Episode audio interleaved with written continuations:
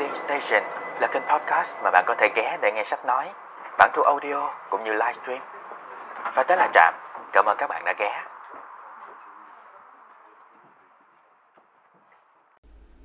Chào mừng các bạn đã ghé Trạm. Chúng ta lại gặp nhau trong mắt biết của Nguyễn Nhật Ánh. Ở số trước, chương 6. Sau khi Dũng đi chơi với Hà Lan về, thì vẻ mặt hứng khởi, nhảy nhót không ngừng và bảo với Ngạn là đêm nay là một đêm tuyệt vời. Ngạn thì vừa buồn vừa đau. Ngạn cho rằng Dũng đã cướp đi người yêu của mình. Nhưng một phần cũng do lỗi ở Hà Lan. Ngạn trách Hà Lan và tránh mặt nàng. Cho đến một hôm, Hà Lan tìm đến Ngạn. Đau buồn vì Dũng đã tệ với Hà Lan. Trong một khoảnh khắc, Ngạn cảm thấy hả hê, ích kỷ khi nhìn thấy mắt biết của mình đau khổ, như một sự quả báo. Nhưng rồi cũng giống như lúc xưa, Ngạn đánh thằng Hòa khi nó chậm lên chân Hà Lan. Thì bây giờ Ngạn cũng đánh Dũng Khi nó chậm lên trái tim của Hà Lan. Chỉ khác là lần này, Ngạn bị đánh tơi bời. Bây giờ thì chúng ta cùng theo dõi chương số 7 của Mắt Biết Tác giả Nguyễn Nhật Ánh nha. Tôi nghỉ học cả tuần lễ. Tôi không thể đến lớp với bộ mặt này được. Cậu hấn hỏi Tôi bảo tôi bị đụng xe. Nhìn ánh mắt của cậu, Tôi biết là cậu không tin, Nhưng cậu không gặn hỏi. Cậu vốn trọng kẻ sĩ, Một khi kẻ sĩ không chịu giải thích chuyện nguyên nhân các vết bầm trên mặt, Hẳn là có điều gì đó uẩn khúc. Nhỏ Mai và thằng Liêm hỏi, Tôi cũng đáp như thế. Tụi nó nói, Vậy anh phải bắt người ta bồi thường chứ. Tôi cười, Người ta chạy mất tiêu rồi. Năm ngày sau Hà Lan ghé.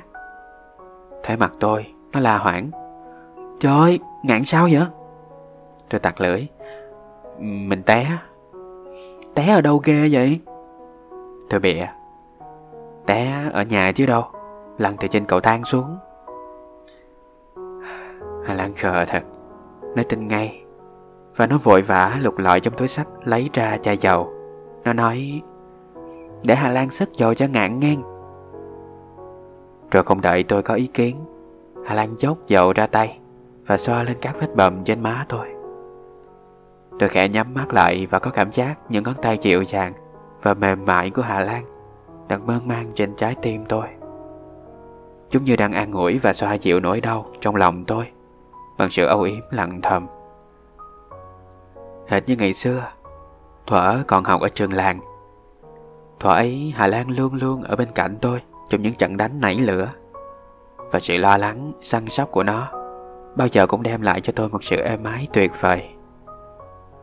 Bây giờ cũng vậy, tôi đang chìm vào một trạng thái êm đềm ngây ngất. Những ngón tay mượt mà của Hà Lan đang lướt nhẹ trên má tôi, đánh thức trong tôi những cảm xúc quen thuộc. Những xúc cảm mà tôi tưởng mãi mãi thuộc về kỷ niệm. Và tôi bồi hồi hỏi Dầu ở đâu vậy? Của Hà Lan á Mỗi lúc nào Hà Lan cũng bỏ theo chai dầu hả? Hỏi xong, tôi chợt mỉm cười Tôi nhận ra tôi đã hỏi Hà Lan đúng cái câu mà ngày xưa tôi đã hỏi Lúc tôi trèo lên đầu hồi, Tìm trứng chim cho Hà Lan Và bị ngã u đầu Tôi nghe Hà Lan đáp Ừ Và tôi bâng khuâng hỏi, Bỏ theo chi vậy? Hà Lan cười. Um, Để sức chứ chi Tối đi chơi mà không sức dầu á Dễ trúng gió lắm. Đang nói Hà Lan bỗng im bặt Và nó ngó lơ đi chỗ khác. Còn tôi trong một thoáng Bỗng sực tỉnh Và nhanh chóng rơi ra khỏi giấc mơ ngọt ngào của quá khứ. Cảm giác dịu dàng mà Hà Lan đem lại Không còn lừa phỉnh tôi được nữa. Và tôi cay đắng nhận ra sự thay đổi của số phận. Hà Lan trước mặt tôi không còn là cô bạn bé bỏng ngày nào. Nó bỏ chai dầu theo người không phải là vì ngạn chuyên muốn đánh nhau, lại chúa hay té. Như trước đây, mà vì những buổi tối đi chơi với Dũng. Tối nào cũng đi nhông nhông ngoài đường, đã sợ trúng gió. Từ lúc biết được điều đó, Hà Lan càng sức dầu, tôi càng thấy đau và tôi nằm im như khúc gỗ, u sầu và giận dỗi. Hà Lan càng lặng thinh. Sức dầu cho tôi xong, Nó lặng lẽ ra về, Không nói một lời. Nó biết Câu nói vô ý của nó đã làm tôi tổn thương. Hà Lan yêu Dũng, Điều đó chấp nhận được, Dẫu chẳng dễ dàng gì. Nhưng tôi không thể chịu đựng nổi Khi nghe bất cứ một điều gì thuộc về chi tiết Của mối quan hệ đó. Uhm, Chắc là ai cũng sẽ có cảm giác này ha. Dù mình chấp nhận cái chuyện uh, Người mình yêu yêu một người khác Hoặc là chuyện quá khứ của người yêu của mình đi chẳng hạn. Nhưng mà sẽ rất khó chịu khi chúng ta nghe những câu chuyện đó. Ờ cảm giác tôi cũng không biết diễn tả sao nhưng mà tôi cũng hay vậy á kiểu thà là tôi không biết không biết những cái chi tiết đó. Kiểu vậy, tôi chỉ biết à bây giờ người đó đang yêu một người khác, vậy thôi. Chứ đừng cho đừng ai cho tôi biết những thông tin khác hơn, những thông tin chi tiết hơn. Nó sẽ khiến tôi rất là khó chịu. Kiểu vậy, thà là không biết, thà là giả ngu, giả ngơ, kiểu vậy. Hà Lan về, Tôi không tiễn. Tôi nằm trên giường nhìn nó biến mất sau khung cửa và thở dài. Hẳn nó đến đây không phải để săn sóc tôi. Nó đâu biết tôi bị té cầu thang. Chắc Hà Lan tìm tôi để tâm sự, Để sụt sùi, Và để chút nỗi buồn khổ của nó Lên nỗi khổ của tôi. Tôi nhìn lên trần nhà. Tôi nhìn lên mặt phẳng nằm ngang Và thầm nói Ừ em hãy đi đi. Với niềm vui Và nỗi hân hoan choáng ngợp trong lòng. Em hãy tìm đến bất cứ nơi nào mà em thích. Đừng tìm đến anh. Đừng tìm đến anh làm gì. Dẫu trong hạnh phúc của em, Anh chẳng được dự phần. Thì anh chẳng cũng nề hà gì Là một kẻ đứng ngoài. Tham dự vào số phận của em bằng những lời chúc tụng. Hãy cứ nghĩ như em từng nghĩ. Anh có là gì đâu anh chỉ mong em hãy đến với anh. Khi em không còn bất kỳ nơi nào để đến, khi nào đôi chân quan nhún nhảy của em đã bắt đầu thất thểu dưới cánh nặng của khổ đau bây giờ anh sẽ đến bên em với một ước muốn nhỏ nhoi, được chia sớt cùng em một phần cơ cực. Cái lời bài hát này giống như là một lời tiên tri cho số phận của ngạn sau này. Nhưng mà buồn một nỗi, cho dù là đôi chân của hà lan thất thểu, cho dù là đã rất mệt mỏi và không còn nơi nào để đi, thì hà lan, mà thôi tôi không spoil đâu. Mời người nghe tiếp nha. Những lời thì thầm cứ vang lên trong lòng tôi Ngậm ngùi, thanh thản Trở đi trở lại như một điệp khúc tưởng vọng. Chúng không tan Suốt một tuần. Cô Thịnh đến vào lúc tôi chẳng mong chút nào. Cô đến với chị Nhường Tay ôm một chục cam Vừa bước vào phòng Cô Thịnh hỏi liền. Ngạn bị đụng xe sao vậy? Tôi trả lời ấp úng. Thì đụng chứ đụng sao? Hai xe đâm vào nhau, Ngã lăn quay. Rồi tôi nhìn cô, Tò mò hỏi, Ai nói cho cô biết là Ngạn bị đụng xe? Thằng Liêm, Nó nói với Nhường Nhường nói lại với cô. Hóa ra là thằng Liêm lẻo mép. Nó thương tôi, Thành ra hại tôi. Tôi muốn giấu nhẹm mọi chuyện. Bây giờ lại tung tóe ra. Cô Thịnh đâu phải là Hà Lan. Tôi đừng hòng hiệp được cô. Đúng như tôi nghĩ, Nhìn lướt qua mặt tôi một cái, Cô Thịnh biết liền. Cô trách. Ngạn nói dối, Không phải ngạn bị đụng xe đúng không? Tôi giật thoát Và quả quyết.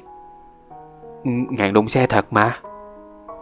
Cô Thịnh nhìn tôi chầm chầm, Rồi lắc đầu. Đụng xe phải xây sát Trầy chỗ ghê lắm. Ở đây chỉ toàn là vết bầm mà. Chắc là ngạn đánh nhau với ai đúng không? Cô Thịnh nói trúng phóc Tôi đành ngồi im. Ngạn đánh nhau với ai vậy? Cô Thịnh hỏi lại. Tôi gãi đầu. Ờ, Với thằng bạn cùng lớp. Bạn cùng lớp mà đánh nhau? Tôi lại bối rối. Ờ, Chuyện nhỏ thôi à Do hiểu lầm á. Tôi cố tình giải thích cho mập mờ nhưng cô Thịnh chẳng hỏi gì nữa. Cô chỉ thở dài. Hồi nhỏ ngạn là chú đánh nhau. Lớn lên tưởng ngạn thay đổi rồi. Ai ngờ vẫn vậy. Hư quá à. Cô Thịnh, cô Thịnh trách tôi Rõ là oan. Nhưng tôi không thể thanh minh. Tôi ngậm một hòn làm ngọt Chị Nhượng không trách tôi. Thấy tôi bị đánh Chị vừa thương vừa tức Bèn xối. Đứa nào đánh ngạn Ngạn nhờ anh Dũng trả thù giùm cho. Anh Dũng có đi học võ Tôi dở khóc dở cười. Chưa biết nói sao, Thì cô Thịnh đã nạt Nhưng đừng có số bậy, Không có chuyện đánh nhau nữa. Rồi cô quay sang tôi Đè Ngạn mà còn đánh nữa, Cô mét ba ngạn liền. Tôi gật đầu, Buồn so. Cô làm như tôi ham đánh nhau lắm Cô chẳng hiểu gì tôi. Đợi cho cô Thịnh về chị Nhường ra về, Tôi ở ải ngồi dậy. Vợ lấy cây đàn và lướt khẽ những đầu ngón tay Trên dãy phím Để nghe những âm thanh rung lên bồi hồi. Tôi kỳ, Tôi tì cầm vào đàn. Cầm tôi đau nhói, Nhưng tôi mặc sát Những vết bầm trên mặt, Anh chẳng kể làm gì. Trái tim nhiều say sát Mới khó lòng quên đi.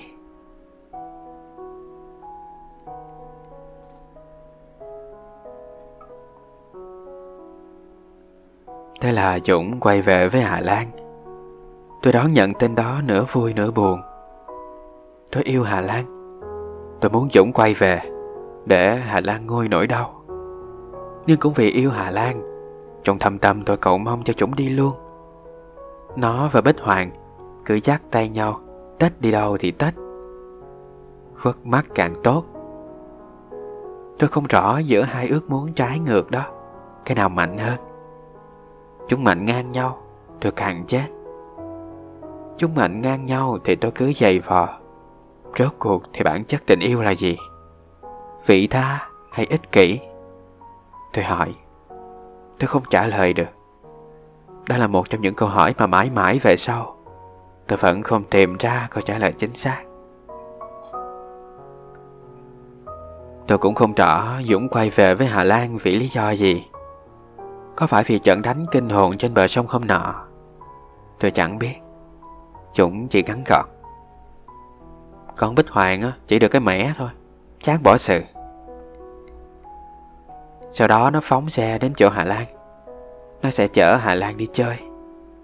Hà Lan sẽ hết Sorry. Hà Lan sẽ rất hớn hở. Và khi ra đi, Trong túi sách hẳn không quên bỏ theo chai dầu gió. Hà Lan không quên chai dầu gió. Nó chỉ quên tôi. Từ ngày Dũng quay lại, Hà Lan chẳng buồn tìm đến tôi nữa. Khi đau khổ, Nó mới cần đến tôi.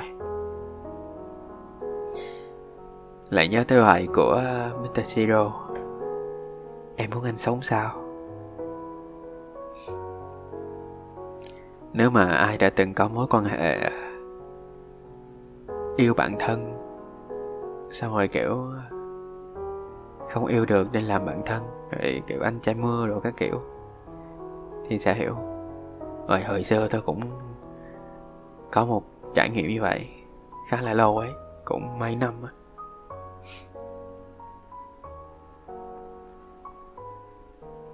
Tôi chẳng giận hà lan. Tôi lại nhìn lên trần nhà tôi nhìn lên mặt phẳng nằm ngang. Và đẹp khúc lại thì thầm. Ừ, em hãy cứ đi đi. Với niềm vui và nỗi hân hoan choáng ngợp trong lòng. Em hãy tìm đến bất kỳ nơi nào mà em thích. Đừng tìm đến anh. Đừng tìm đến anh làm gì. Đừng tìm đến anh làm gì. Cứ để tôi ngồi đây Lẻ loi, cô độc. Và thấy lòng bỗng bao dung như trời bể sự độ lượng bao giờ cũng đem lại niềm vui tinh thần cao quý Như kẻ ngoan đạo đang đắm mình trong đức tin. Tôi thấy lòng nhẹ thông. Lòng nhẹ như không. Lòng tôi đang rủ sạch bụi trần. Không, vẫn còn sót lại một hạt bụi cuối cùng. Nó rớt vào mắt tôi, khiến mắt tôi cay xè, khiến tôi ngạc nhiên thấy lòng vui quá xa. Mà trên môi sao có chì mặn chát? Có phải là tiếc nuối đấy không? Mùa hè năm đó dài dằng dặc đối với tôi. Như không phải là ba tháng, Mà là ba năm, Hay lâu hơn thế nữa. Tôi có cảm tưởng như đã biến mất Trong những mùa thu, Những mùa đông, Những mùa xuân trên mặt đất. Khắp trần gian chỉ có mỗi mùa hè. Hoa phượng nở lê thê từ tháng giêng đến tháng chạp Kéo theo những tiếng ve gầy. Tôi về làng đủ đầy ba tháng tiếng ve kêu. Hà Lan chỉ ở khách Hà Lan chỉ ở có 20 ngày. Nó cắt mùa hè ra làm hai phần không đều nhau. Phần lớn nhất nó dành cho thành phố. Ở đó có vui chơi, có hội hè, có dũng. Nó chỉ dành cho làng đó đo có 20 ngày ít ỏi. Trong khoảng thời gian ngắn ngủi đó, Tôi chỉ đến chơi vài lần, Chẳng lần nào giống như ngày xưa. Chúng tôi vẫn ngồi cạnh nhau dưới dạng hoa thiên lý, Vẫn tinh nghịch đông đưa chân Trên những khúc gỗ tròn. Nhưng niềm hào hứng ngày nào đã bỏ đi đâu. Dường như giữa chúng tôi chẳng còn gì để nói. Cứ mỗi lần cất lời Là mỗi lần nhận thấy Mình gượng ngập. Giữa trưa hè ngột ngạt. Chúng tôi ngồi lặng thinh, trống vắng, Ở bên nhau mà nhìn trùng xa cách. Đôi mắt biết ngày nào, Khi dõi theo những cánh buồn, Sorry, Khi dõi theo những cánh chuồn chuồn đang ngẩn ngơ Bay bên hàng dậu đổ, Em có chạnh lòng Tiếc nuối tuổi thơ qua. Tôi ra về làm lũi. Tôi hiểu rằng từ nay chỉ có một mình tôi giữa bốn bề phượng vĩ. Hà Lan về làng, Nhưng lòng nó chẳng về theo. Lòng nó đang trôi theo. Sorry, Lòng nó đã thôi, Tím hoa sim, Thôi vàng hoa thị. Và có lẽ hình ảnh Những phiên chợ đêm Giăng mắt ánh đèn, Dọc quãng đời tuổi thơ, Cũng đã từ lâu thôi lấp lánh. Tôi về một mình. Hè này, Cô Thịnh không về. Cô ở lại nhà chị Nhường ráo riết ôn tập, Chuẩn bị cho tị, kỳ thi tú tài. Chắc cô lại thức khuya lắc khuya lơ, Và dậy từ khi trời còn mờ mịt. Chắc cô lại thường xuyên nhúng đầu vô thau nước, Trong lúc học bài để cho tỉnh ngủ. Chắc cô chả nhớ gì đến tôi. Suốt mùa hè, Hầu như chiều nào tôi cũng vào chơi trong rừng sim Tôi đi một mình. Ngay cả thời gian Hà Lan còn ở làng, Tôi lững thững đặt chân lên những lối mòn quen thuộc. Những tiếng lá khô Vỡ dưới gót giày. Lòng cứ ngỡ chiều đi xào xạc. Tôi ngồi trên phiến đá năm nào, Lạnh một bên vai. Chỗ trống một người trong thoáng mắt Đã ngập đầy lá rụng. Tôi ngồi lặng thinh giữa hoàng hôn vây bọc mơ màng hoài niệm về một ngày xưa cũ. Mà cũng chẳng xưa cũ gì, mới đây thôi, mùa hè năm ngoái. Trước ngày trả từ phố huyện, tiếng đàn tôi chẳng giấu chiếm điều gì. Lòng anh giấu rộng dài như bể, vắng cánh buồm em cũng lẻ loi. Lúc ấy tôi chẳng lẽ loi Hà Lan ở bên tôi. Nó đón nhận tình tôi. Dẫu chẳng hứa hẹn gì. Nhưng chỉ cần vậy thôi, Trái tim tôi đã trao vui. Và hồn tôi trang hoàng bao nhiêu lỡ mơ mộng. Vậy mà tất cả xa mù khơi Thầm thầm Tôi chẳng bao giờ ngờ chỉ cần một khoảng cách ngắn ngủi giữa hai mùa hè. Mọi thứ trên đời đều có thể bị đẩy lùi vào quá khứ. Chẳng hề chua xót. Chẳng hề chút chót, Chẳng hề chút xót thương. Mọi thứ Trừ tình yêu của tôi.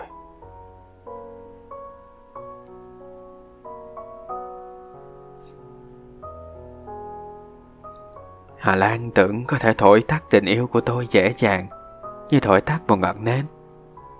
Nó lầm. Nó chẳng hiểu lòng tôi. Từ rất lâu Lòng tôi đã hứa, Như tôi đã một lần thổ lộ với bà khi còn sống. Lớn lên, cháu sẽ cưới nó làm vợ bà. Tôi đã nói, Và tôi mãi mãi không quên. Hà Lan chẳng biết điều đó, Chẳng ai biết điều đó, Trừ bà. Bà là người nắm giữ sức mạnh của câu chuyện cổ. Bà hiểu rõ điều kỳ diệu của tình yêu, Lòng nhân ái Tính giản dị và sự trong trẻo của tâm hồn. Không cần phải suy nghĩ, Chỉ bằng trực giác. Bà đã hiểu ngay điều tôi muốn bà hiểu. Đối với tôi, Hà Lan chính là hóa thân yêu kiều của tuổi thơ rực rỡ, Của đất đai quê xứ. Nó mang vào mối tình tôi một niềm hoài vọng không nguôi. Những ngọn nến tình yêu trong lòng tôi không tắt. Dù Hà Lan cứ thổi Thổi hoài Chúng không tắt. Chúng chỉ mờ đi. Chúng cháy lập lòe, Kiên trì và buồn bã Và đợi mong. Tôi đợi mùa hè sắp tới. Tôi đợi mọi sự thay đổi. Nếu sang năm chẳng có tin vui, Tôi sẵn lòng đợi thêm mấy mùa phượng đỏ. Hẳn trái tim Hà Lan Sẽ có buổi quay về. Hẳn thế. Lẽ nào nó chẳng nghe thấy tiếng đàn của tôi ngập ngùi tan đi trong gió? Dẫu nó đang ở tận đâu đâu, Trong xa thẳm mịt mù. Mùa hè nào gặp gỡ, Mùa hè nào chia ly, Mùa hè nào hội ngộ. Tôi cầm trên tay hai mùa hè rực rỡ, Còn mùa hè cuối cùng rơi đi đâu? Ai nhặt được mùa hè tôi đánh mất? Xin trả lại cho tôi. Xin trả lại cho người tôi yêu. Dẫu chỉ là xác con ve sầu chết khô, Ấy chính là mùa hè của tôi, Ngủ quên trong nách lá. Những ngọt bùi tôi đã nếm trải, Những đắng cay tôi đã nếm trải, Những mùa hè bỏng rác sau lưng. Còn mùa hè cuối cùng tôi gặp lại, Tôi đi đâu, Ngoài tầm mắt tôi tìm. Tôi sẽ đi tìm mùa hè tươi đẹp của tôi. Tôi sẽ không bao giờ tìm thấy Hà Lan Nhất quyết giấu mùa hè đằng sau lưng nó. Nó và Dũng sẽ đứng che khuất mùa phượng đỏ Mà tôi ngóng đợi. Nó mặc cho tôi tìm kiếm lang thang trong cuộc đời. Nó mặc tình yêu tôi giải nắng dầm mưa. Trái tim tôi sốt 39 độ. Tôi nghĩ Tôi buồn quá. Chẳng thèm hát hỏng. Tôi buông đạn xuống và ngồi im. Ngồi im, vui hơn Là lớp 11 Tôi học vùi đầu. Cuối năm thi tú tài một. Rớt là vô lính. Đứa nào cũng ngán. Dũng là ngoại lệ. Nó đi chơi tà tà. Chắc nó nghĩ đằng nào nó cũng thi rớt. Trước khi bị đẩy ra chiến trường Ăn chơi xả láng cho sướng thân. Dũng xả láng bằng cách cặp bộ lung tung. Nó đi chơi hết cô này đến cô khác, Báo hại cho Hà Lan khóc sưng cả mắt. Và cũng như năm ngoái, Hà Lan đến tìm tôi Kẻ khổ. Lần này nó không buồn dữ kẻ, Nó không rơm rớm nước mắt, Mà gục đầu lên vai tôi, Khóc vùi. Em chỉ đến bên anh lúc buồn. Vì những ngày vui, em về nơi Dũng. Hay. Hà Lan khóc, Mà tôi ướt áo. Nước mắt của nó cháy bỏng da thịt tôi, Như axit. Nếu nó khóc vì tôi, Hẳn tôi sẽ xúc động ghê gớm. Hẳn tôi sẽ mỗi lòng khóc theo. Nhưng đằng này, Nó khóc vì Dũng. Nó khóc nó khóc cái thằng sở khanh đó. Trái tim tôi chai lì.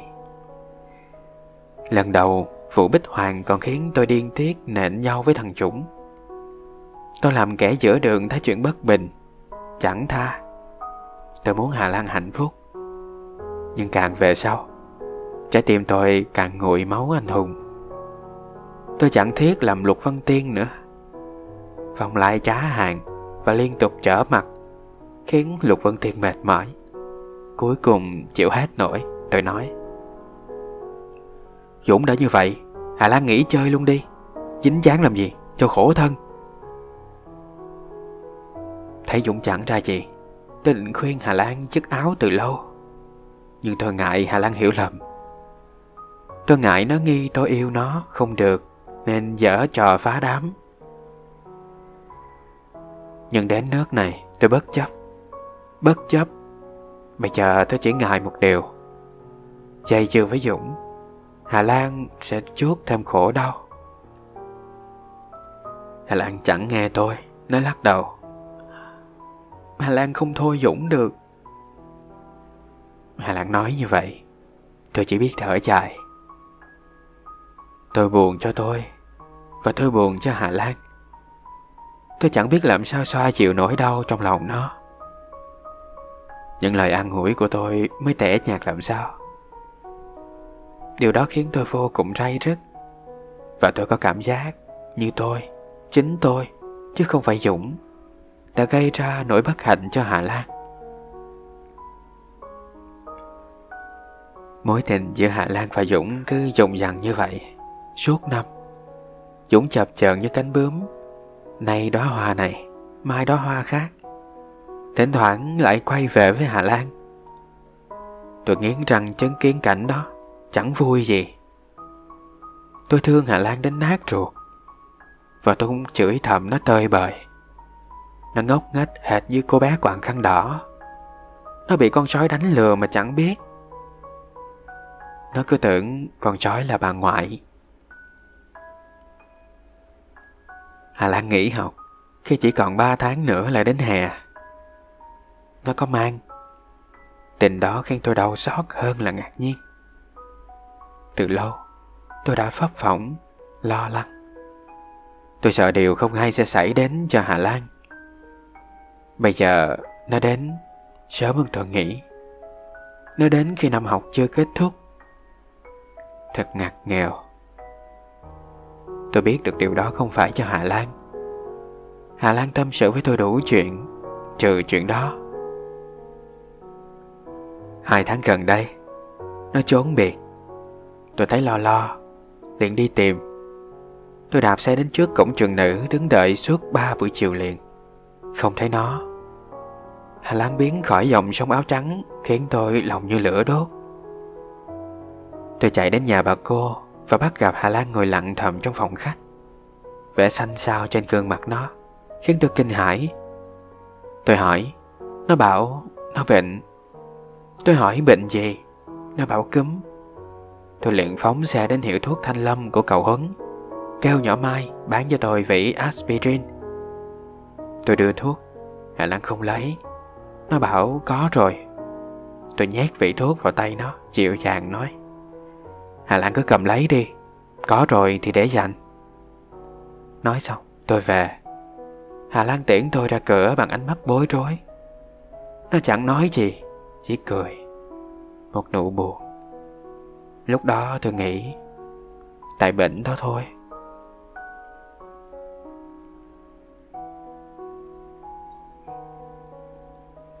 Tôi không hiểu được. Sorry, Ba hôm sau tôi lại ghé. Hà Lan vẫn còn xanh. Một tuần sau cũng vậy. Nó cứ xanh hoài hoài. Tôi không giấu được lo âu. Hà Lan đến bệnh viện thử coi. Hà Lan lắc đầu và khóc. Tiếng nức nở của nó khiến lòng tôi quặn thắt. Nhưng tôi chẳng hiểu gì. Tôi hỏi gì? Hà Lan cũng chẳng nói. Tôi chỉ biết đứng nhìn nó sụt sùi và đoán mò. Chắc nó lại buồn thằng Dũng bỏ bê. Tôi về, hỏi Dũng. Hà Lan bệnh, anh có biết không? Biết. Dũng đáp cọc lóc Vẻ khó chịu. Tôi phớt lờ hỏi tiếp, Anh đến thăm Hà Lan chưa? Dũng nhăn mặt, Chuyện của tao? Mày hỏi làm gì? Dũng lại giờ cái giọng trình thượng hôm nào, Tôi nổi khùng. Hỏi đã biết. Dũng liếc tôi, Mặt đanh lại, Mày chẳng cần biết ba cái chuyện đó. Nói xong, Nó quay lưng bỏ ra khỏi phòng. Nó không thèm nói chuyện với tôi. Nếu như trước đây, Tôi đã chặn nó lại Và hỏi cho là ra lẽ. Nếu cần, Tôi sẵn sàng đánh nhau. Những cú đòn của nó khủng khiếp thật, Nhưng chẳng thể khiến tôi lùi bước. Nhưng đó là trước đây. Còn bây giờ, Tôi mặc xác. Bây giờ tôi biết Nó là loại người không thể nói chuyện. Tôi chẳng buồn gây sự với Dũng. Nhưng nhìn nó, Vừa lừ lừ ra khỏi cửa, Vừa nhăn nhở hát. Thôi, em đừng khóc. Em đừng khóc nữa làm gì? Tôi lại chạnh lòng nghĩ tới Hà Lan. Và bụng Bụng bỗng tức sôi lên. Nếu có một hòn đá trên tay, Tôi sẽ không ngần ngại ném vào lưng nó. Tôi sẽ ném thật mạnh. Trước sau Hà Lan vẫn cầm như thóc. Thái độ của nó khiến tôi nghi ngờ. Biết không thể dò hỏi được nó được. Tôi khai thác bà cô. Thoạt đầu, cô Hà Lan định giấu. Sợ biết tôi sắp về làng. Cô sợ làm lộ chuyện Bạn kể thật tất cả. Tôi nghe, Mắt mờ đi. Mồ hôi chảy thành dòng. Kể xong, cô dặn về làng, cháu đừng có nói gì với ai nghe. Tôi gật đầu. Cô lại nói, Mẹ Hà Lan có hỏi Cháu nói là Hà Lan vẫn đi học bình thường nghe. Tôi băn khoăn, Làm sao giấu được mẹ Hà Lan hả cô? Trước sau chị, bác ấy chẳng biết. Chuyện ấy để cô lo, Cô sẽ tìm cách nói chuyện với mẹ Hà Lan sau. Tôi chẳng thắc mắc nữa, Mà ngồi im. Nỗi buồn cao như núi. Kéo về án ngữ trái tim tôi. Nỗi buồn như dòng nhạc ngô thủy miên Chảy ngập lòng tôi. Dù mai đây, Ai đưa em đi Đến cuối cuộc đời? Dù cho em Em đang tâm xé Xé nát tim tôi. Dù có ước Có ước nghìn lời, Có trách một đời, Cũng đã muộn rồi, tình ơi. Dù sao Dù sao đi nữa, Anh vẫn yêu em. Có phải niệm khúc cuối đấy không? Mà sao Hà Lan xé nát tim tôi? Tôi vẫn yêu nó vô bờ. Mà sao Dẫu trách nó một đời, Trước không về thăm làng, Tôi vẫn đến tìm nó. Tôi ngồi bên cạnh Hà Lan Suốt một buổi chiều, An ủi nó bằng sự thanh lặng Dịu dàng. Và chia sẻ. Tôi mong sự cảm thông của tôi sẽ giúp nó đỡ phần nào trong vắng. Tôi muốn làm ngọn thu phong biết mấy, Để thổi tan đi bóng mây u ám Đang bắt đầu sẫm màu trong mắt biết kia. Dù sao, Hà Lan có biết không? Dù sao đi nữa, Tôi buồn bã nói thầm, Và chỉ có buổi chiều nghe thấy.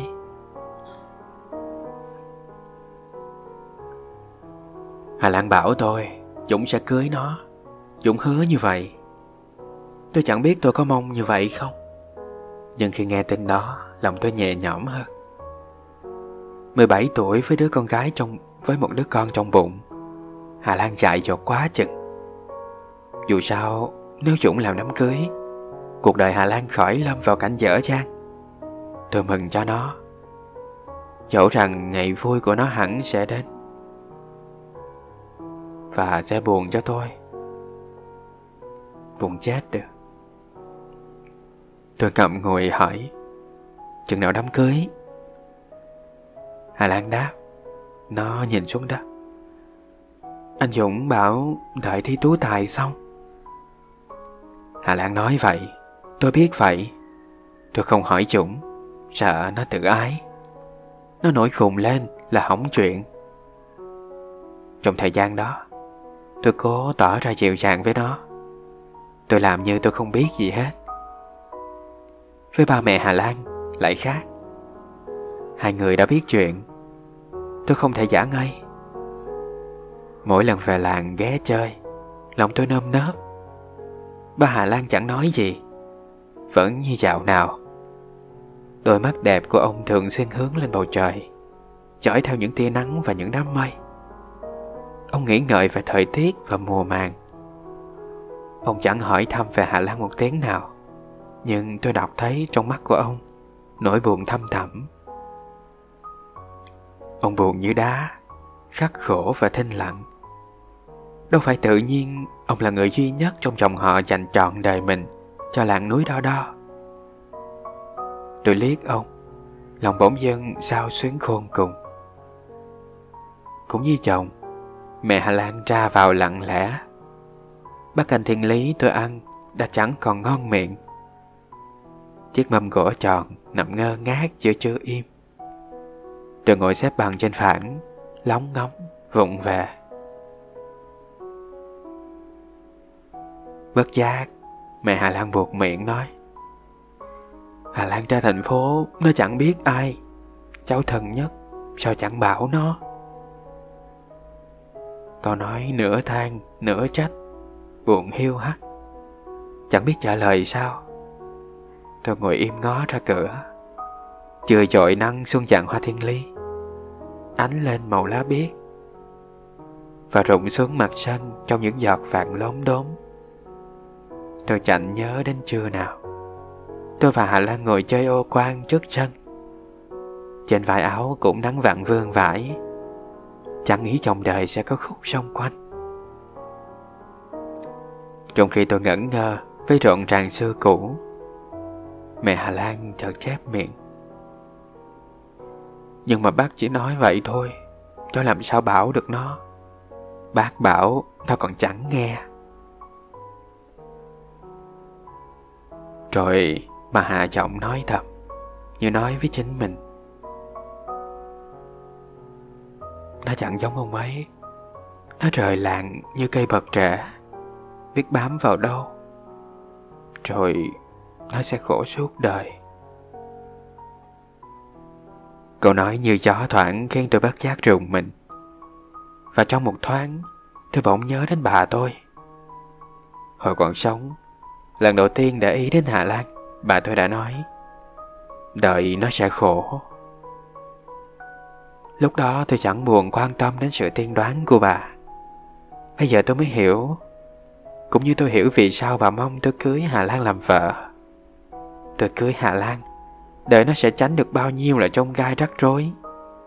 Cưới nó, Tôi vừa là trẻ, Vừa là trẻ. Tôi làm sợi dây nối nó với đất đai, Cội nguồn. Chỗ cuộc đời có thổi dạt nó đi đâu? Chẳng ai ngờ mọi chuyện lại xảy ra quá nhanh. Sợi dây chưa kịp buộc vào Đã đứt tung như dây đàn thôi xấu sợi. Nỗi mong mỏi của bà vùi xuống đất sâu. Tôi vẫn lặng thinh, Nhìn ra sân nắng. Thôi tôi buồn đũa ngừng ăn. Mẹ Hà Lan cũng chẳng dục giả gì. Bà cũng nhìn ra sân, Nhưng Tôi chắc ánh mắt u hoài của bà chẳng trông cậy vào cỏ cây hoa lá ngoài kia. Nỗi buồn kín đáo và sức chịu đựng phi thường của bà khiến tôi xúc động và cảm phục vô cùng. Độ lượng, kiên nhẫn, dịu dàng. Bà là người mẹ thương con và khổ vì con. Bà giống tôi. Bề ngoài có vẻ chậm chạp, lẩm cẩm nhưng tâm hồn lại cực kỳ sâu sắc và nhân ái. Chỉ tiếc là Hà Lan không hiểu bà.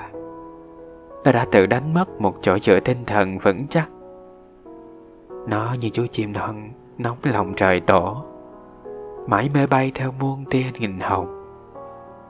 Không biết cuộc đời lắm kẻ dương cung.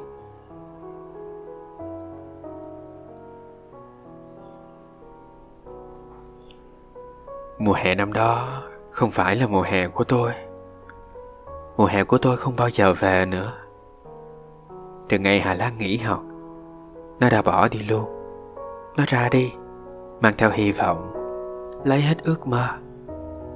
Hành trang giả từ Chỉ để lại cho tôi mấy trang truyện, Mấy trang sách luyện thi tú tài, khô không khóc.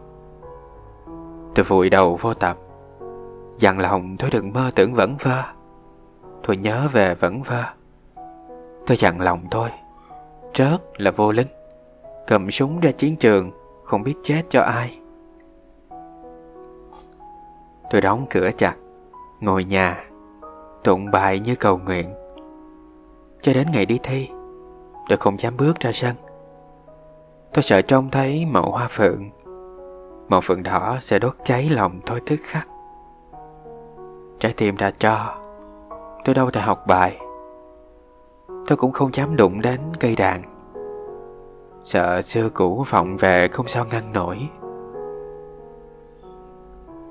Lặng lẽ chiều nay, Lặng lẽ mùa hè. Sân trường vắng Và lòng tôi cũng vắng. Muốn tặng em Một chùm phượng thắm, Tôi nhờ mùa hè Bẻ hộ tôi Cành phượng vĩ tôi muốn tặng Hà Lan, Mùa hè năm nào không bẻ được. Tôi còn ngước nhìn phượng đỏ làm chi.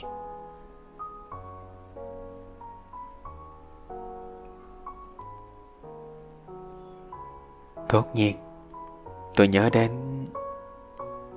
TTKH Người yêu Bà đứng dưới bông hoa tigon. Vuốt tóc bà và nói, Hoa giống như tim vỡ, Anh sợ tình ta cũng vỡ đôi. Làng tôi không có hoa tigon Chỉ có hoa phượng. Hoa phượng cũng đỏ tươi, Cũng giống như tim vỡ. Tình tôi cũng đã vỡ rồi, Tôi chẳng sợ. Tôi chỉ sợ tim tôi có mệnh hệ nào. Tôi sẽ đi theo bà tôi, Đi theo chú Hoang. Tôi sẽ ngủ Ngủ hoài. Tôi sẽ nằm một mình dưới đất sâu. Đêm đêm nghe côn trùng trả rít. Nghĩ vậy tôi hãi quá, Ở luôn trong nhà. Tôi chỉ rời nhà vào ban đêm. Ban đêm chẳng thấy bóng phượng đỏ. Lòng tôi đỡ xuống sang. Tôi đi tắm dưới chiến cây chuối, Chỉ có chăn treo. Tôi đậu tôi tài năm đó Hạng bình thuộc loại khá, Dũng rớt Chờ đến quân trường. Nó trốn quân dịch đã ba lần. Lần này khó mà thoát. Dũng đi, Tôi cũng đi. Tôi định vào quy nhân Học sư phạm. Mai mốt về làng dạy học. Ba tôi muốn tôi học tiếp lớp 12 Sang năm thi vào đại học. Nhưng tôi tìm mọi cách thoái thác. Mẹ tôi chẳng có ý kiến gì rõ rệt. Nghe tôi định trở về làng ở cạnh mẹ. Mẹ thích lắm. Trước ngày lên đường Tôi ghé Hà Lan. Nó có mang đã gần 5 tháng. Suốt ngày mặc áo bầu rụng thùng tình Nghe tôi sắp đi xa Nó buồn theo, Nó nói Ngạn đi rồi Hà Lan không biết trò chuyện với ai. Vừa nói Hà Lan vừa nhìn tôi. Ánh mắt thâm thẳm của nó gợi nhớ biết bao điều. Kỷ niệm chợt về vây bọc Tôi sao xuyến khôn tả? Tôi nhìn ra ngoài sân, Khẽ nói. Tôi ở xa, Nhưng lúc nào cũng nghĩ đến Hà Lan. Khi nào cần, Hà Lan cứ viết thư cho tôi. Hà Lan chẳng nói gì. Nó lặng lẽ gật đầu. Tôi cũng ngồi im Và cảm thấy không khí đột nhiên nặng nề. Tôi cố nói một câu gì đó nhưng nghĩ mãi mà không ra. Cứ lúng túng Một cách khổ sở. Xét cho cùng, Tôi với Hà Lan chẳng ra bạn bè, Chẳng ai, Chẳng phải anh em, Cũng chẳng phải tình nhân. Tôi từ trả nó như từ trả một mối tình đổ vỡ Từ trả một lần Để mãi mãi chia tay. Sắp có chồng, Sắp có con Hà Lan trong trái tim tôi vẫn muôn đời lại giấc mơ tuổi nhỏ. Nó chỉ là bóng hình trong cổ tích của bà xưa. Trước lúc ra về, Tôi nhìn Hà Lan, Băn khoăn hỏi. Còn chuyện đám cưới, Dũng tính sao? Hà Lan chớp mắt, Giọng bối rối. Anh bảo Đợi học xong 9 tháng quân trường Tôi giật mình nhủ bụng. Như vậy đám cưới được tổ chức khi đứa bé đã được năm 6 tháng tuổi. Thật bất tiện. Sao Dũng không làm đám cưới ngay bây giờ? Bữa đó tôi về, Lòng không vui.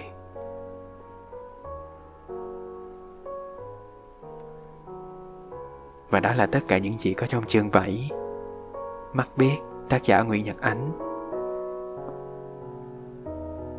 Liệu ờ, Dũng và Hà Lan có một cái đám cưới như ngạn hằng mong muốn hay không?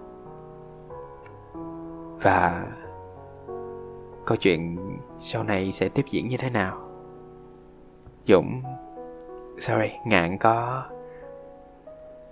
dứt tình cảm được với Hà Lan hay không? Chúng ta cùng đón xem ở những số tiếp theo nhé. Cảm ơn mọi người đã lắng nghe Trạm và đã ghé Trạm. Hẹn gặp lại. See ya.